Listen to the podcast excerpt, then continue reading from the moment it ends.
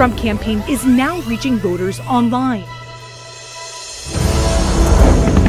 You are seeing the President of the United States. Look at the lines.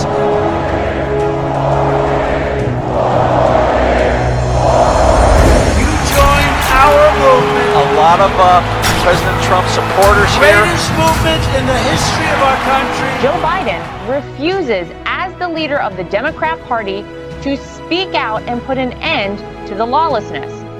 He's ashamed of our country. The VA, uh, as I said earlier, was just a mess under the Obama Biden administration. How many police officers need to be assaulted in the streets of Portland by radical left mobs in order for Joe Biden to condemn this?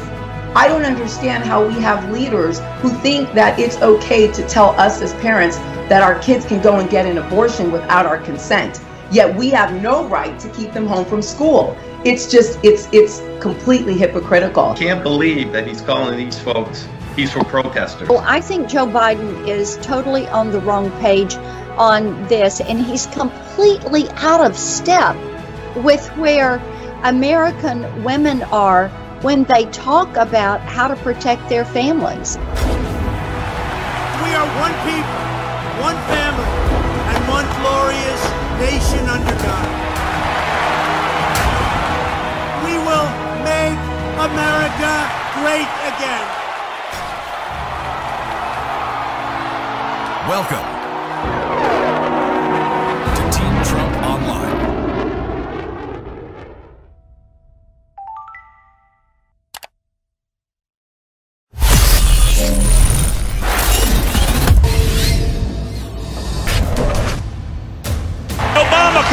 There's no magic wand for that, Donald. You can't just make it happen. Well, abracadabra, buddy.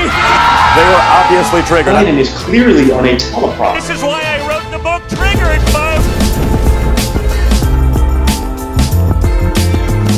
All right, everyone, we're back. We weren't scheduled for an episode of Triggered this week, but I wanted to bring you something special because on Tuesday, my father, President Trump, signed the Great American Outdoor Act. This is a policy that's truly transformational in terms of funding preservation of the great American outdoors, our parks, and our wildlife refuges. And from Fox News to the New York Times, the legislation has been celebrated as landmark. It's a landmark land conservation act that hasn't been done since President Theodore Roosevelt at the turn of the 20th century. No one's done more to support and conserve the Great American Outdoors Act since then than Donald J. Trump. Now, you won't often hear that. This is obviously something that is near and dear to my heart as a fisherman, as a hunter, as an outdoorsman, as someone who really enjoys the great outdoors, so I'm super excited. The legislation that President Trump signed provides $900 million a year in guaranteed funding for Land and Water Conservation Fund so that all Americans continue to enjoy our parks and our wildlife refuges. It will also add billions of dollars for maintenance and backlogs, projects and repairs and upgrades at our national parks so that you and your family and your kids can get out into the wild, check out the incredible beauty that is the United States of America. For all the talk about the environment, past administrations has done so little to actually invest in American land, parks, and monuments. And I think that Secretary Bernhardt of the Department of the Interior said it best yesterday. Five presidents, nine secretaries of the Interior, 10 secretaries of Agriculture have worked on legislation to accomplish fully funding the Land and Water Conservation Fund or enhancing our national parks by addressing the backlog. Only one president has gotten that done. Only one. And that president is Donald J. Trump. Now, it's worth noting that while this is a massive step for conservationists, it's not the president and his administration's first step. This was the one thing that I was involved at the end of 2016 in the transition. I wanted to make sure that we preserve our great natural resources for ourselves, to create access, etc. So before this year's hunting season, the Trump administration will have opened up and expanded hunting and fishing opportunities on more than 4 million acres of public land. In 2020 alone, the administration will establish over 900 new hunting and fishing opportunities within federal lands. That means that you get to take your kids out into the great outdoors. Without access, you're going to take up something different. So it's just an incredible accomplishment. Again, it's one of those things that no one's going to talk about because things that are environmentally good that the president does get totally totally neglected. You don't even talk about it. But opening up 4 million acres of land for sportsmen and women to get out there and to enjoy is truly incredible and a monumental feat. In Florida, President Trump has provided resources so that numerous programs and projects are underway to restore conserve and enhance the vitality of the Everglades. So that's all the coastal fisheries, uh, the Everglades, all of that beautiful, what they call, you know, the filter of the Atlantic, uh, you know, that filter that is uh, the Everglades and the amazing areas that are there, including $100 million to fight back you know the toxic you know blue green algae and red tide uh, that has been so prevalent there and much more money to shore up the dam system so that they don't get flooded and overwhelm that filter in the Great Lakes region that includes states like Minnesota, Wisconsin, Michigan, Ohio, Pennsylvania, and even New York, President Trump has made significant progress combating the spread of invasive species, including Asian carp, invasive mussels. Approximately 8.5 million pounds of Asian carp has been removed from the Illinois River. And in this year uh, alone, 3 million lake trout and 250,000 lake herring were stocked into Lake Michigan and Lake Huron. In total, 370,000 acres of habitat have been protected, restored, or enhanced. In other words, this administration is doing a lot for our great outdoors, for our sportsmen and women, so that they can enjoy their public lands. I've spent countless hours, days, weeks, and even months traveling through America's great outdoors I also may be maybe the only alumni of the Wharton School of Business where my father went to business school, who upon graduation moved to Colorado to work in a bar uh, and to hunt and fish and make sure I got some of that stuff out of my system in your early 20s because it's a little different to retire in your 20s than it is in your 70s, right? So, uh, you know, I did that. I've spent time in these places. I have enjoyed that sort of that great outdoor lifestyle uh, which is really a lifestyle for many Americans, and myself included. It's not something I do to talk about it at a cocktail party. It's something I actually do with my life. It's actually the way I live my life. And with the current pandemic and social distancing and business closures, I think many Americans are finding a renewed appreciation for the great outdoors, for being outdoors, for being in the woods, for being away from masses, for being maybe self sufficient. I know that for me, many of the lessons I've learned and experiences I've had fishing, hiking, hunting, shooting, just sitting around a campfire with friends and family, it's all so worth fighting for. And we should be proud to have a president who understands what's important and who's also willing to fight to get it done. So, with that, I want to get off politics, off the issues, and instead celebrate America's great outdoors with two guests who've lived their life as true American outdoorsmen. You got Michael Waddell, again, the bone collector, and you got Willie, Duck Commander Robertson here. Uh, you know, two guys that I've gotten to know uh, ever since I got to come out of the closet uh, as a New York City hunter. Uh, you know, I've spent time with these guys. Uh, they really fight for the great outdoors. Uh, some of the most accomplished outdoorsmen I know. just great all-around guys. and that's what I was sort of saying. You know, for me, you know, I may be from Fifth Avenue in New York City. Uh, Willie from Monroe, Louisiana. Michael uh, from Booger Bottom, Georgia. and yet, I, I, never, I can't get through that one without laughing, Mike. But uh, that's know, okay. And yet, around around the campfire, you know, in hunting camp or in fishing camp, all that's forgotten and everyone is the same. I mean, you know, maybe we'll start with you, Willie. Like, how, how'd you get into this? What does sort of the great American tradition uh, mean for you uh, as it relates to hunting and the great outdoors? Well, I was 100% born into this. Uh, I didn't really have a choice. So, by you, were you born with the beard? Uh, the beard? I had a goatee when I was born, uh, and it didn't fly until I was about four or five years old. Um, now I was born into this. Uh, Dad was just an avid uh, fisherman and hunter, and uh, pretty soon he was. Uh, by the time I have all my childhood memories, he was in the business. Actually, he was a commercial fisherman uh, mostly while he was trying to get this duck call off the ground. And then uh, the more we sold duck calls, the less we fished. So then finally it was full time duck calls, and and now it's a pretty big operation. So yeah, I grew up my whole life doing it.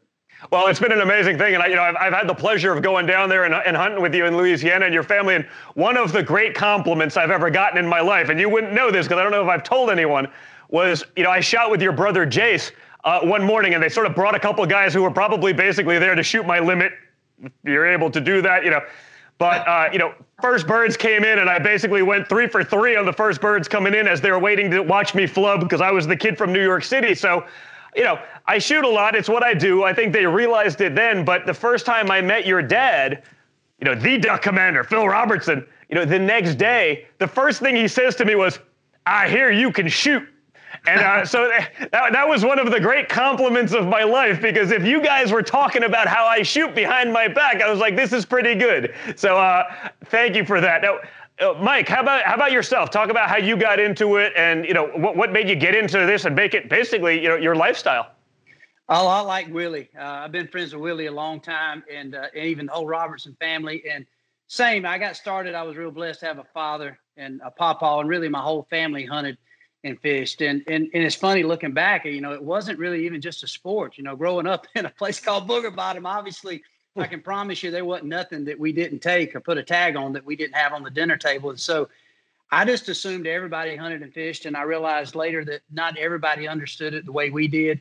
And so for me, it's just it become a passion, it become a lifestyle. It was a culture. It's what I grew up, you know, eating squirrels, eating rabbits, that leading to an opportunity to hunt deer and seeing these conservation efforts come to pass to where we've got turkeys everywhere. We've got really every species that's known to mankind that that lived in America is now back stronger than ever. Um, because, by the way, I'll throw this in there because administrations like our president right now, you know, they care about the outdoors. And so for me, it just becomes something I love. But to be honest, I, I didn't realize the conviction I had to promote it until I got a little older and realized a lot of people didn't understand it. And a lot of people didn't have that opportunity. And so therefore I've just been really blessed to uh, to be part of that voice and be able to talk about the the strengths of outdoors and, and hunting and fishing. And and obviously it's a lot more than just going to fill a tag. It's it's a lot of things you can do out there. So that was I was like Willie. I just grew up with a father and, and a family that that's what we did. And we just take we took less trips to the grocery store. Uh, we we yeah. we knew that good Lord had these renewable resources out there, and we could take advantage of it. And uh, you know, sometimes it wasn't a ribeye we bought at the uh, the store. It was literally a it was a rabbit. It was venison. Yeah. It was a backstrap from a from a white-tailed deer. And so I just I took it for granted probably up until recently, and I really realized that I really want everybody to truly understand what it's like to have opportunity to hunt and fish, and and the accessibility we have out here in America right now. Yeah, well, that, uh, I mean, there's sort of two parts I want to respond to that. With you know, this administration, despite all the noise that you hear, I mean, they've opened up 4.1 million new acres of public land access for outdoorsmen. Uh, you know, that's literally never been done since Roosevelt. Uh, you know, you keep hearing, you know, they're selling off public lands, which is totally false, but there's a lot of sort of well funded liberal marketing campaigns, I think, designed to sort of divide the outdoor community. So, you know, it was awesome to see, you know, that act get signed this week to, you know, to fund the backlogs in our national parks, which are more for, you know, for people to enjoy the great outdoors. But again, opening up access. I mean, that's what we need to preserve this heritage. For me, I know, you know, with the outdoors, that you know, it kept me out of a lot of other trouble I would have gotten into growing up. I mean, if you're waking up at four o'clock to be in a duck blind or a tree stand or whatever you're going to be doing, uh, you know, you weren't going to be out. Now, I'm not saying I was an angel, and I know that neither of you guys were either. no, uh, sir. But but but it could have certainly uh, you know been much worse. You know, w- Willie, talk about that because I know you know we'd spoken you know even even in 16 prior to the election about you know opening up the refuges, making sure that we can create access for children to you know again if you got to drive five hours to go hunting, guess what? You're taking up golf. Uh, if that's available and accessible to you and done in a responsible fashion, this is a really a renewable resource that can go on forever. Yeah, it really is. Uh, Oh, well, I want to know. Michael kept talking about they didn't go to the store as much. I, am surprised there were stores in, in Booger Holler. that, that was part of the problem, Willie. They, we, we didn't have a choice, but there wasn't a lot of stores. It was a pretty good adventure to get to the grocery store. They just got paper money last week. I thought, like Willie, we're just enjoying this electricity right now. I mean, I, oh, I, I, I hear you. Uh, no, I agree, Don. We we've got to make it uh, uh, better. You know, with all the the resources that we have and being outside. I think we saw that more this year, more than probably ever, right? I mean, just yeah. since the beginning of the year, uh, people wanting to be outside and, and do stuff outside. And uh, yeah, we, we spoke about that back in 16 of making things more accessible uh, so that people can go out and actually enjoy what it is because it's not, if you're going to have to travel that far to go find property and fight everybody else to get in there. We've got plenty of property, uh, you know, for people to go out and enjoy and hunt and teach our youngsters about that. And yeah. maybe that's a problem in some of these big cities. They need to get out in the woods more, and uh, they may they may calm down. Well, you know, I, I agree. I mean, for for me, uh, you know, when it was like, hey, I'm in lockdown, I went up to my cabin uh, you know, in upstate New York, I was, you know, shooting and fishing. I mean, I had people complaining that I was fishing. I'm like, I'm on my land fishing. Like, what, what am I doing? I'm not around anyone within a thousand yards. But, you know, more importantly, what was sort of interesting is when you, you know, at the beginning of this, when people weren't sure what was going on, there was a fear about a food run. I'm sitting there. I opened up my trunk freezer. I got, I got venison sausage there. I got elk backstrap over there. I had, uh, you know, a, a couple of quarters of like a swordfish that I had caught over over the holidays. And I'm like, man, I'm eating like a king. There was something sort of nice uh, about knowing that I was self-sufficient. Uh, you know, in, in, this kind of crisis, and whether it was fish or meat, uh, you know, I had it all. I was eating better than I would have been if I was going out to restaurants in New York City. So, you know, Mike, you sort of grew up that way, but you know, we obviously grew up in two totally different places. But you know, to have the appreciation for the ability and the skill set to be able to do that, I mean, seems like something really valuable to get a kid into, so they know how to do it.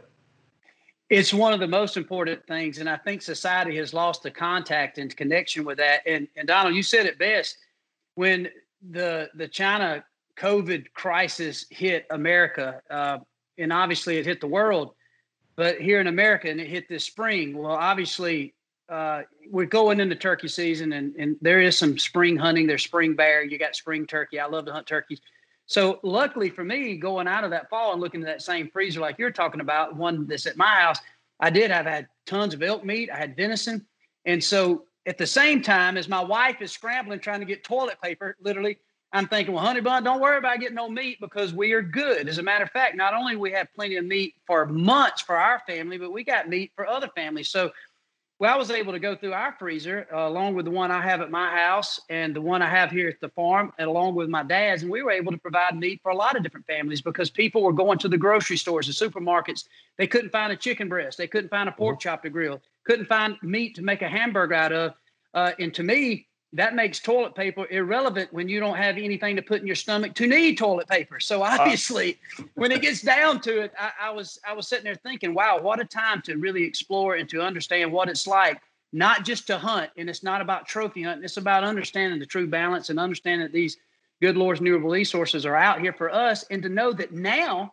Think about this. You, you tipped on it And when you was talking about what your father, our president, is doing right now in, in giving us more access to these public grounds that we have paid tax dollars into uh, that now everybody including me you and our audience here has that opportunity to hunt for substance for opportunity for excitement to to reconnect with the outdoors. And so i was blessed that most of my meat come from private ground. You know i'm friends with the robertsons. At any given time the robertsons can invite me down to duck hunt. At any given time i can invite them to come hunt deer or turkey on my place. And so we're blessed that we have places to hunt, but not everybody in the big cities, as well as throughout the country, have access. But guess what?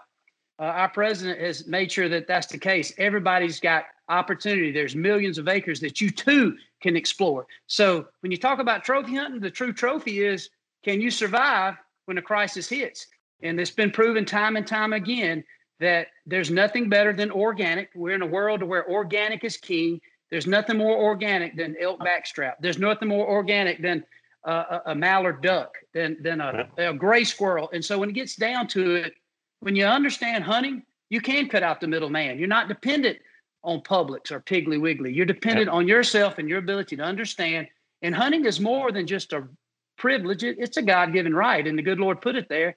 Uh, and so, when you understand that and you understand the joy of that, you, you live free. You have an opportunity. Now we still struggle to find uh, our fair share of toilet paper, but not venison. So, so uh, for me, that's my message. Hey. I want to get out there is to be able to know that people have this access, and no other administration, and I can't say it enough, has ever fought for that. Nobody has ever fought for that other than the Trump administration to understand the culture of the hunter and to make sure that not only that he can stand up for it, but to know it and understand it. And obviously, you being a hunter, but knowing the importance of the culture that that we represent. And so that's what I'm proud of in the world of all this discrimination. Uh, my president has proved that he don't discriminate against any culture. He stands for all of us. And even if he don't understand every attribute of what I go hunting for or what Willie does, or even his son, you, he still knows that it's something that is needed and that we need to protect and fight for. And this culture is something that I believe thoroughly that from the rural areas to the city areas, when you understand more about outdoors, how to provide for yourself and your family, you're going to realize what um, and uh, really uh, a huge benefit it is to having hunters in America. You also can understand what it is to be a benefit to be a hunter, and I and I'm very proud of that, and I'm proud that the Trump administration uh, has recognized that, and I'm very proud that he's opened up millions of acres and also has mo- opened up millions of dollars so we can have this lifestyle to protect ourselves. Well, thank you very much. So, guys, we're going to go take a quick commercial break, and we'll be right back with Michael Waddell and Willie Robertson. Joe Biden's failed old liberal ideas would crush our economy just as it's recovering. Higher taxes on families, crippling regulations, trade deals that ship jobs to China. President Trump led us to the strongest economy in history. He did it his way, not the Washington way. And he's doing it again, renewing, restoring, rebuilding. 2.5 million new jobs, the biggest jobs increase ever. And he's just getting started. I'm Donald J. Trump, and I approve this message. Joe Biden has embraced the policies of the radical left. Trillions in new taxes, crushing middle class families. If you elect me, your taxes are going to be raised, not cut. Amnesty for 11 million illegal immigrants. Citizenship for 11 million undocumented folks. Reducing police funding. Yes. Uh, absolutely. The radical left has taken over Joe Biden and the Democratic Party. Don't let them take over America. I'm Donald J. Trump, and I approve this message. All right, guys, we're back. So, you know, Michael, you, you, had a good, you know, sort of segue into this the last time, and it was it was sort of an interesting thing because it's something that not a lot of people talk about. Uh, you know, Willie, I'd like to sort of ask you about this because I know you guys do the same. I mean, you talked about Michael, you know, having a full freezer, but also giving it to others, uh, and that's what I think is one of the big misnomers. The media wants to vilify people who are hunting. They talk about trophy hunting. For me, the trophy is being with my friends in a campfire, being away from a cell phone, off of a couch.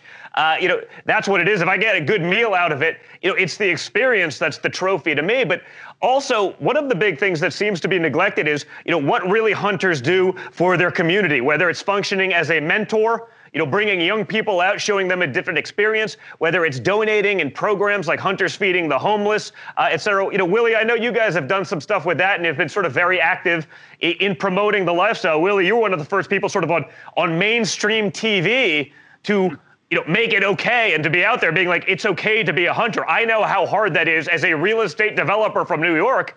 You know, when it came out that I was a hunter, I was attacked, I was vilified, and then, you know, I didn't do the, oh, I'm, I'm so sorry. Uh, I'll, I'll never do what I love to do again to appease, you know, some loser in California. I was like, I, I, it is what it is. This, these are the facts. These are what hunters do. I mean, talk a little bit about that because I think so many people lose uh, sort of the optic, what it is to be a hunter, the generosity of that, the sort of the commitment, uh, the perseverance it takes, all of these traits that are so lacking uh, today in our children, in society in general, uh, since, since you've been so good and instrumental, Willie, in bringing people into the great outdoors. Yeah, I mean, I'll give them the benefit of the doubt and, and say that a, bu- a bunch of those folks probably just don't understand hunting and what it is we do. If you've never been out there, you wouldn't you wouldn't have a clue. And uh, if you want to think know, we're wasting meat or harming animals or you know i mean they're going to put us in that slot. And so it's really about uh, feeding you know ourselves our families and a lot of others. Uh, you know over the years you know with as many ducks as we've shot michael you, you we've fed a lot of people. Yes, absolutely. I know you guys have. So, uh, so we would uh, you know that was the thing. We we go harvest whatever it is and then uh, one of the real joys, besides just being with our, our family and friends and all that that time that we share, is actually delivering the food. You know, delivering to someone who who can go do that for whatever reason, and uh, and we go do that. It's no different than the supermarket delivers the same exact things, right? I mean, they're animals that are coming in. I just like the fact that I get to see where mine comes from. I, I you know, uh, sometimes we'll look at them for years, right, Michael, and and we'll see, you know, and, and we'll go after that. And so a trophy, I mean it's according to where you're from. You know, a trophy around these parts, it, it, may not be a big old thing, but it was one that was hard to get. And so, uh, and, and, that's the challenge, and that's what we love. But um, you know, we're not leaving things out there, and all this goes to to feed people. You know, and uh, mm-hmm. uh, there's churches around here that that that that I've taken meat to that we the freezer's in the church building, and so uh, the widows will come up there, people unfortunate, and they'll pass out the meat. And so they're really excited uh, uh, right. when we when we were able to harvest something. Uh, I remember Mike and I, we were in Iowa. I think we both uh, yep. donated to the, the program there uh, with meat. So we've done this all over the country. I know, Don, you've been around the country because for the last couple of years, everywhere I go, they say Don Jr. was just here two weeks ago. I, swear I was following around everywhere we were hunting or in the outdoors. You had just been there, so I, am definitely roving. I probably wasn't getting to do as much hunting as you guys were, but uh, I definitely try to fit it in or fishing. You know, when I end up on one of these trips, it's like, hey, let's do it on a Friday, and then I, you know, maybe I can spend a Saturday or a Saturday and a Sunday doing a little bit of uh, fishing, getting my outdoor time in. And it's, you know, for me, it's been one of those things. It's been such an important part of my life. It's where I go to decompress and get away from it all, get, you know, totally disconnected. So, I mean, it's really what I do. It's actually my lifestyle. It's, it's not like, you know, I know plenty of people that, you know, they hunt, but you know, it's once every other year so they can talk about it at a cocktail party for the next 15 years. I mean, I'm doing this stuff every weekend, and I know that you guys are. Now, you know, hey, we all have one thing in common, which was we have a lot of kids. We have a yes. lot of kids. Okay? Michael, you have five. I have five. Willie has six, so we're actually underperforming. I have a feeling we got to do a little bit more hunting and fishing because we have way too much free time on our hands to end up with that many kids. Uh, but you know, talk to me, guys, about you know some of the lessons that you think you know are so important for the kids. Because I, I, look at it whether it's shooting, uh, whether it's hunting, whether it's fishing. You know, patience, mm-hmm. perseverance, uh, you know, the fact that you know it's not an instant gratification kind of game. I mean, you got to spend time. Yeah. Uh, you know, these are qualities that just don't exist. You know, you, you don't get them on Nintendo and sitting from a couch and playing Fortnite, where it's. I mean, I, I think they're such important traits. Michael, you know, talk to me a little bit about that. You know, I know it meant a lot to you, but are you trying to push that onto your kids so they can experience that, and whether they get into it or not? to have that skill set and to have those qualities, uh, you know, I, I, think are so important for our kids growing up these days. Well, you, you nailed it. And what it is, Donald, is is to me, hunting is not really a sport. Now, my kids have always been very active in baseball, football. I love it. I love sports, but hunting is more of a deep rooted culture that when you find it, it sticks with you. And even when you think about video games, you think about baseball games, I can remember some home runs I hit in Little League Baseball, but those times I spent with my papa, even the times I spent with the Robertson family, times I spent with friends, I never, ever even ever come close to forgetting those moments, even when it didn't lead to filling a tag. And so, really, I've never pushed hunting on my kids. I've just tried to make them proper stewards, no different than we're blessed. We got a pecan orchard here. We got about a thousand trees we manage and harvest the pecans every year. And obviously, a big part of an operation is tractors. My dad, who's 67, which by the way, earlier today, why I was a little bit late jumping on this call was the fact my dad had me out here working on on my own farm, and I was like, please, will this guy take a break? He never quits. we had a sledgehammer driving fence posts, and like, Dad, they make an implement we can do that. You know, we can put these posts in the ground. So he's working me. And my dad is always talking about in this these equipment is making sure you grease the tractors, making sure you change yeah. the oil. And so when you look at that, this tractor is a resource that we use to uh, to to make sure we can run a proper business when it comes to harvesting these pecans. Well, when it gets down to the wildlife, hunters a lot of times are misrepresented in the fact that it is a blood sport, that it's about just shooting an animal. If you love something and you respect it, you take care of it, just like we yeah. take care of our tractors. So people like the Robertson families, people like you, Donald, and all these hunters and the 13 million licensed hunters across the country, they're always putting back way more than they take. And because oh, yeah. of hunters, we have become the best conservation story on earth. Not yeah. not not in america on earth. America has the best resources on earth. And with that all i want to do is my kids is just like you said teach them that this is not a guarantee. This is time you put into it. You always going into the wild and you're always knowing that they're going to have the advantage. They're they're very mm-hmm. wary they're smart. They're not wanting to get on our dinner table they're not they're not like that. It's not like we yeah. go out and shoot an animal. We hunt for an animal, and hopefully, we're blessed enough to have an opportunity through the yeah. skill, through the patience, through the perseverance that we we go through. And so, I just think, like Willie said, I don't think a lot of people truly know. Uh, there's a lot of things happening right now. Our buddy Jim Libator is working on a movie called The Harvest that hopefully will help maybe hit mainstream. Maybe we can tell this story a little better. Um, he's working on that. It's called The Harvest but overall, I just want my kids as well as the whole country to know I'm not mad at somebody when they condemn hunting or throw a rock. I just feel like it's up to me, and I'm convicted to help share that message and to yeah. know that around our camps is smiles, everybody's happy, nobody's panicking in a crisis because we're independent. We understand how to hunt, and through hunting, that's all I want to teach my kids is how to take care of something, just like the tractor. Take care of your resources. Take care of these things that the good Lord has given us and let's make sure that it flourishes. We leave the woods better than we went into it. And if we do those things, we will always have a backup plan. And I don't yeah. care if you're from New York City or LA or Booger Bottom or Monroe, Louisiana, like Robertson's, we have access to survive. And that independence is strong. And I've come to find, I finally solved the riddle. I think the very extreme liberal community is terrified of this independence. And yeah. when it comes well, that, down that's to that's hundred percent right. They, I mean, the left wants you to be dependent on big government. If yes. if you are, that's all they have to offer you. Uh, when you're independent, when you can do those things for yourself, that's the problem. And so, you know, I've seen for myself. I mean, again, where I grow up, it's not like Booger Bottom, where probably everyone has like a hunting license. Where I grew up, almost nobody does. And so, I've taken it upon myself to bring my friends, and it's amazing. You know, I have anti-hunting, anti-gun, anti-this. I go, you trust me? They go, yeah. I go, give me 12 hours you know, I'll get them on the range. I'll take them to shoot some clays, shoot some handguns, shoot AR-15s. God forbid, it's an assault weapon. Oh no, right. it's the end of the world. Uh, not one of those people that I've taken and done it right and done it safely, you know, take them on like a pheasant shoot type of thing. Not one of those people hasn't been like, oh my God, like that, that was incredible. When are we going again?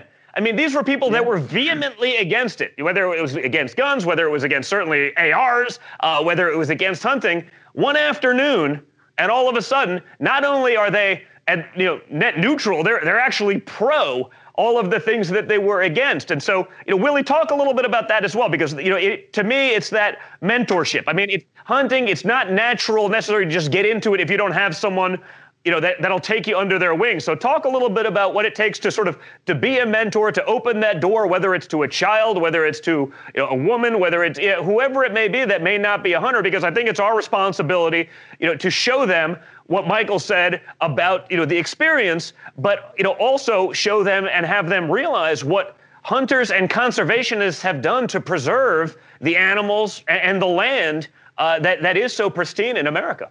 Sure uh, well, I mean, if you think about, unless you're on a really hot hole for ducks or something, 99% of your hunting is not shooting. You're just sitting there, or you're walking. You know, it's. I think people think you're just out there just unloading all this ammo, and it, that we all know that's not the case. I mean, you're going to sit, you're going to wait. Like you said, you you got to persevere, you got to be patient, and a lot of that time in the woods is just is some of my favorite time. It's amazing what you see out there. And so when I think about mentorship, uh, you know, I can take a, a, younger person or someone who hadn't hunted a lot. We can just walk in the woods, you know, just for fun, and, and I can show you all kind of neat things and things that happen that that a lot of uh, uh, city folks don't see. You know, they just don't see all the yeah. you know the birds and the squirrels and all these things that that are going on. Even the activities of deer or ducks and how they react. And so that's enjoyable to me, and I love showing that whether or not we pull a trigger or not. And all three of us know that we don't have to pull a trigger. You know, oh, many times we don't. We choose. Then we say, ah, this wasn't the day, and we, you know, we, we had what we, you know, did. And so um, uh, that's what it's about. It's just it's getting people out there. It's a great chance to talk, especially duck hunting. I mean, it's such a yeah. social sport. Um, even deer, like Michael and I, we there's also teamwork because we film most everything we're at. And so it's me and someone else and we're up there and we're trying to we're trying to capture this so that you know other people will be able to see this and enjoy this. And uh, it's difficult but it's like a team up there trying to work you yeah. got to be quiet you know you, you can't move. And so it's amazing. Then when you get animals that close to you i don't care who you are uh, when you get a deer sitting there eating 10 yards away from you or 10 feet away from you it, you're hard to be pumping. You know, I don't care what deer it is. You know, no, it's, it's amazing you, close to something wild. There and there is so much diversity. I mean, so much so much of what I'm into. I mean, it's you know, give me a backpack and a rifle and drop me off in the Yukon, and I'll see you in 14 days. You know, hundreds of miles away from a road. You know, and I, you know, chasing you know sheep. I mean, that's sort of my thing. And uh, you know, the hunt, it, the, the pulling the trigger is a fraction of a second, but it's two weeks of you know wearing a 60 pound pack and hiking you know, 10 to 20 miles a day and, you know, literally no trails, no nothing, just breaking trails through some of the most pristine wilderness there is, camping out under the stars. Like, uh, you know, that's just amazing. But then you, you contrast that to, to duck hunting. And, and Will, you're right. I mean, you know, you want to have a good time with buddies. You know, you, you get into a duck blind early in the morning and you can talk and, you know, you got to be quiet when they're around. Uh, but it, it's such a, it's such a great communal experience. It's sort of like being around the campfire, but uh, you know, during the day and with guns. Uh, so, you know, the, the, duck thing, which is obviously you, you, do it all, Willie, but I mean, that's so much what you guys are known for. You know, some of the greatest conversations, some of the, the best friendships I've made have been in a duck blind and just having that time with buddies to talk when, again, you're just so removed from everything else in the world. It just makes it really special. I think the reason you're wanting to get dropped off for a month in the woods because you're cooped up in New York City, so of course you're waiting to get out there. uh, dude, I, I, know that, that was the problem with like the quarantine and everything. I was like, this is great. I can go into my cabin. I can go. You know, I was. I don't want to say this in a way. You know, someone will take it the wrong way and make a big deal of it. So I'm going to throw the disclaimer language out there. But I'm like, wait a minute, like. Uh, I'm sort of in my happy place right now. Like I can't be around other people. I get to be at my cabin. Yeah. I'm in the woods. I'm, I'm, a thousand yards from anyone. This is this is great. Uh, uh, yeah. So y- most people probably wouldn't know that about me, but I know that you guys do. Absolutely. One thing I was going to say too, and I, will tell the story, and I, have not even I've shared it with Willie, and I, or at least I've said thank you. But we we talk so much about you know obviously conservation. We talk about hunting and why it's legit. I mean, obviously the Lord gave us dominion to have a chance to hunt these these animals and the fisheries and, and to not only have a chance to use it for our family, for our table fare, but also to, to take care of it. But so much don't get said about the brotherhood and the sisterhood and the tight knit uh, camaraderie. And and we all go through different changes in our life. We go through diversity. We have happy times. We have high times. We have low times. And one of the lowest times I was in my life was right in the middle of really the, when my career was going the best with bone collector and stuff. Willie had just started Duck Dynasty. And man, let me tell you that the Robertsons went from uh, you know some guys who were duck hunting to literally like I'm like, oh my God, these guys are freaking. Everybody knows them all around the world. I had relatives that finally thought I was cool because I knew the Robertsons. I mean, it was unbelievable. Well, I've walked through an airport with Willie during the, the peak, and I was like, this is yeah. great. I don't have to take any selfies. They're all taking them with Willie. Exactly. This, is, this was like the greatest place. You know, it's sort of hard to hide that beard with the bandana. I was like, perfect. It was like a, it was like the best decoy. It was like an anti-selfie decoy. It was the greatest. now it's it, over. Now it's over. Now I'm back. They, they, I mean, I'm like back to square one. Man, uh, for the risk of sounding sissy, man, I mean you you're looking really handsome, Willie. I will say, not that you not that you didn't before, but Wait, but, but the cool, that, uh, Don's came out of the closet, so there we go. I, I know it. Yeah, we're crazy. Yeah. We're, wild. Hey, we're, we're really pushing the boundaries today, but it's 2020, and that's okay. No one cares, right? but one thing, one thing I was going to say, and I'm telling you, this man has meant the world to me, and it sums up the camaraderie of hunting. You know, you know, Donald, you grew up in New York City, Monroe, Louisiana, me, Booger Bottom, and all across this world from all different religions, from all different races and cultures. When you're in hunting camp, it's all the same. And I was going through a tough time. And I never get Willie and I and his crew, we were in camp. Uh, Duck Dynasty was in full swing. They, they were doing great. Willie and I were hunting deer in Iowa and uh, muzzleloader hunting. And Willie, he could tell us, man, what are you all right? He could just tell something was going on just because we're friends. We didn't talk yeah. all the time. I kind of shared with my story, and I never get Willie hugged me. He said, "Buddy, I love you," and we he prayed for me and with me, and I'll never forget that moment was huge because it let me know through outdoors and hunting, it had nothing to do with what we were doing in our businesses or what Willie could gain from Bone Collector or what I could gain from Duck Dynasty and being It was a friendship. And Yeah. what's special about that, that wasn't something Willie did specifically for me. Anybody in that camp, and if you look and and you are that person, you become somebody's true confidant and friend. And each and every one of us has been through tough times. You know, Yeah. you know, Donald, you and I have been friends for the last several years. And anytime I see something, whether it's true or not, on the news, my first text is, "Hey, buddy, if you ever need to get away, campfire's open." And that is Yeah. code word for knowing I'm here for you. I love you. And and the people just don't realize one one thing I'll add. We cut up Booger Bottom Run Road. We pick on Willie about his beard, long hair, and I really do believe that everybody thought the world was just going to be laughing at a bunch of hillbillies from uh, Bastrop, Louisiana, or that area in Monroe, Louisiana. But in reality, you realize these guys are smart. They're passionate. They love the good Lord. They love their resources. They fight protect it, and they were very funny and very witty and very educated. And so, Yeah. with that, sometimes this world says, do not stereotype, do not judge a book by the cover. And, and look at me, I'm, I've got a beard. Now, Donald, you got a beard. And so, I that, just want to be handsome like you guys. well, shoot, man. Well, well, I, we, we we all trying, I guess. But when it gets down to it, if anybody's out there listening today, I don't care if they're from LA, I don't care what big city, I don't care from what area, in a crisis, and even if you look at us and think, how in the world, out of all the guests that Junior could have on his podcast, he picked Willie and Michael Waddell. Well, let me just tell you this. The reason is because you understand what this culture represents. We're assets to America, not just me and Willie. I'm saying this culture. And what I mean by that, in a crisis, something happens. I don't care what kind of crazy thing you're living on. If you want to stereotype, I'm saying I'm not mad if you stereotype me. I'm not mad if you stereotype my friend Willie because his dad's probably riding around right now in Realtree camouflage and probably ain't changed socks and got an old rusted out truck with a bunch of duck feathers in it. If something happens and your kid or you are in a crisis, you run and you find somebody that looks like Willie. You find somebody with a Duck Commander sticker, find somebody with a Bone Collector sticker, maybe find somebody with an NRA sticker on the back of their truck. You jump in that truck. I promise you, it doesn't matter what race you are, it doesn't matter what religion you are, it doesn't matter who you are or what you believe in, it doesn't matter if you're a Republican, a Democrat, a liberal, or conservative.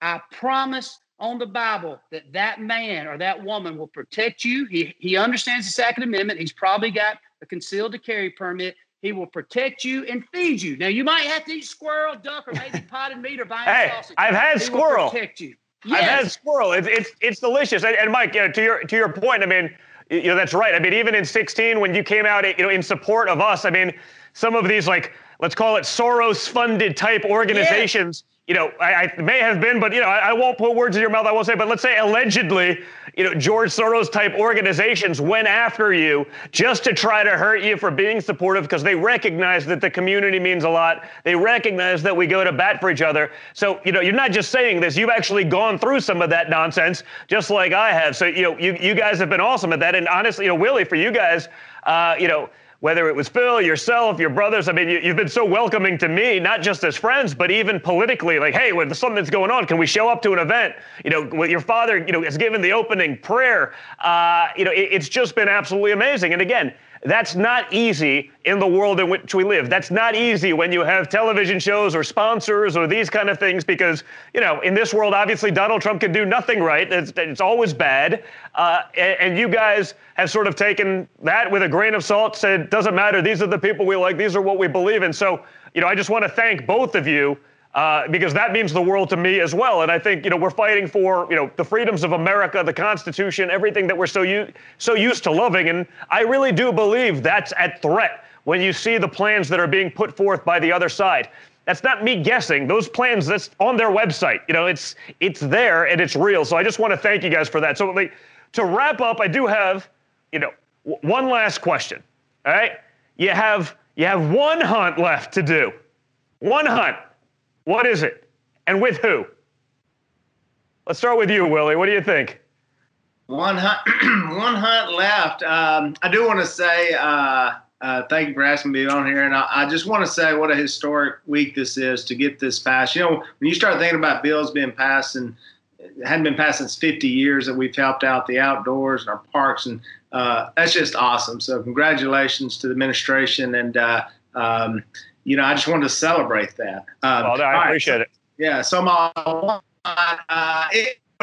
It would have to be a, a duck hunt with dad. Uh, maybe a little more north of where we're at because we're not exactly hot here for ducks, but uh, uh, just just being with him and uh, hear, hearing that wisdom he's got because you know our, our parents get older. We don't know how much longer we have with them, and, and I know we'll miss that day when you just can't go down there and do that. So. Uh, uh, so that's my hunt. I'm I'm simple, man. I'm not, you know, I ain't been up there chasing goats and sheep around. I ain't much running around in mountains. Well, listen, I, I've been in camp with you guys, and you can't hunt like the Robertsons do because it's not just a hunt; it's a full commitment. I mean, the food. By the way, you're a much better chef than you are a hunter. I mean, I, these guys and, and, and Michael. agree. You you know this for a fact. I mean, Yeah. these these Robertson boys, these guys are like this isn't like, hey, we're slapping together a sandwich for dinner. I mean, this is a procedure, and they do it well and they do it right. So I, you know, one of my last may be with that because you know I, I had such a good time with you guys, but it's that whole experience, the camaraderie,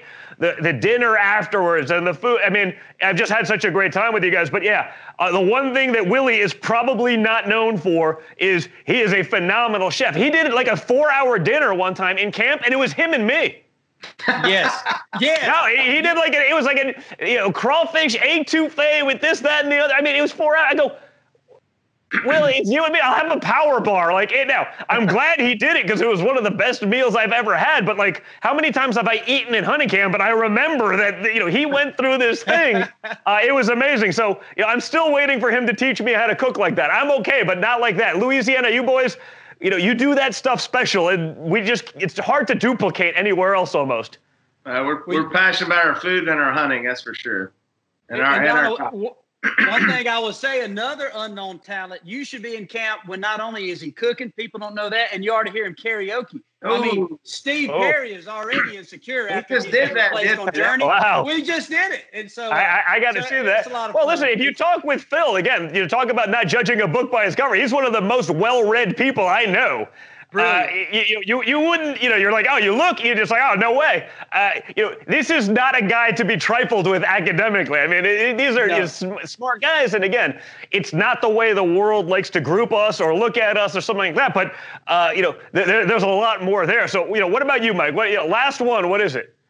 Well, it goes along with kind of what Willie is saying, and it just shows a true testament testament about hunting. For me, I would be on a turkey hunt with my dad on opening day in Georgia because I've never missed a single opening day with my dad turkey hunting since I was 12 years old. And so that's, I don't even, I, I'm not as good at math to figure out that, but it's been many, many years, 30 something years.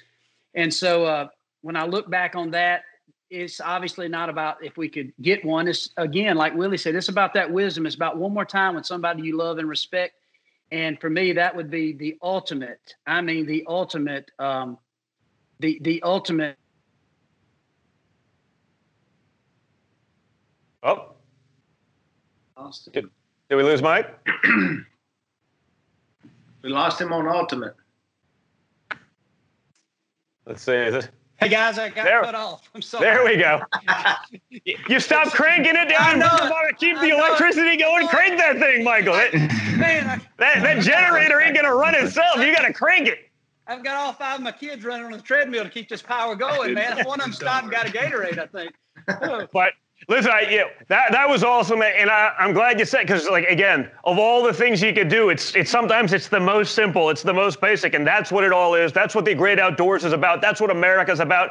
You know, it's that tradition of friends and family, and honestly, you know, the outdoors, you know, hunting, fishing. I can't think of a better way to just get away from the craziness that is the world that we live in today. I'm hoping that maybe with the COVID 19 crisis, and I'm hear- hearing from our friend, you know, Johnny Morris from Bass Pro Shops, and, you know, he's saying, wow, there's so many people coming to the store, they're just buying fishing gear and they're buying, you know, gear for the outdoors and camping. And, you know, I just hope that more Americans get to experience what we know so intimately, what we know and love, because I promise you guys, America, the great outdoors will be good to you. It'll be good for you, and you're going to really appreciate a whole different aspect of life. It is about the experience, not about pulling a trigger, not about anything else. It's about that experience, about the friendship, about the camaraderie. And guys, Thank you so much for being here with me today. I look forward to getting back into a duck blind or hunting camp or around a campfire with you guys. Uh, right now, uh, I'm pretty busy till November 3rd, but come late season, I'm going to be back out there making up for lost time. So,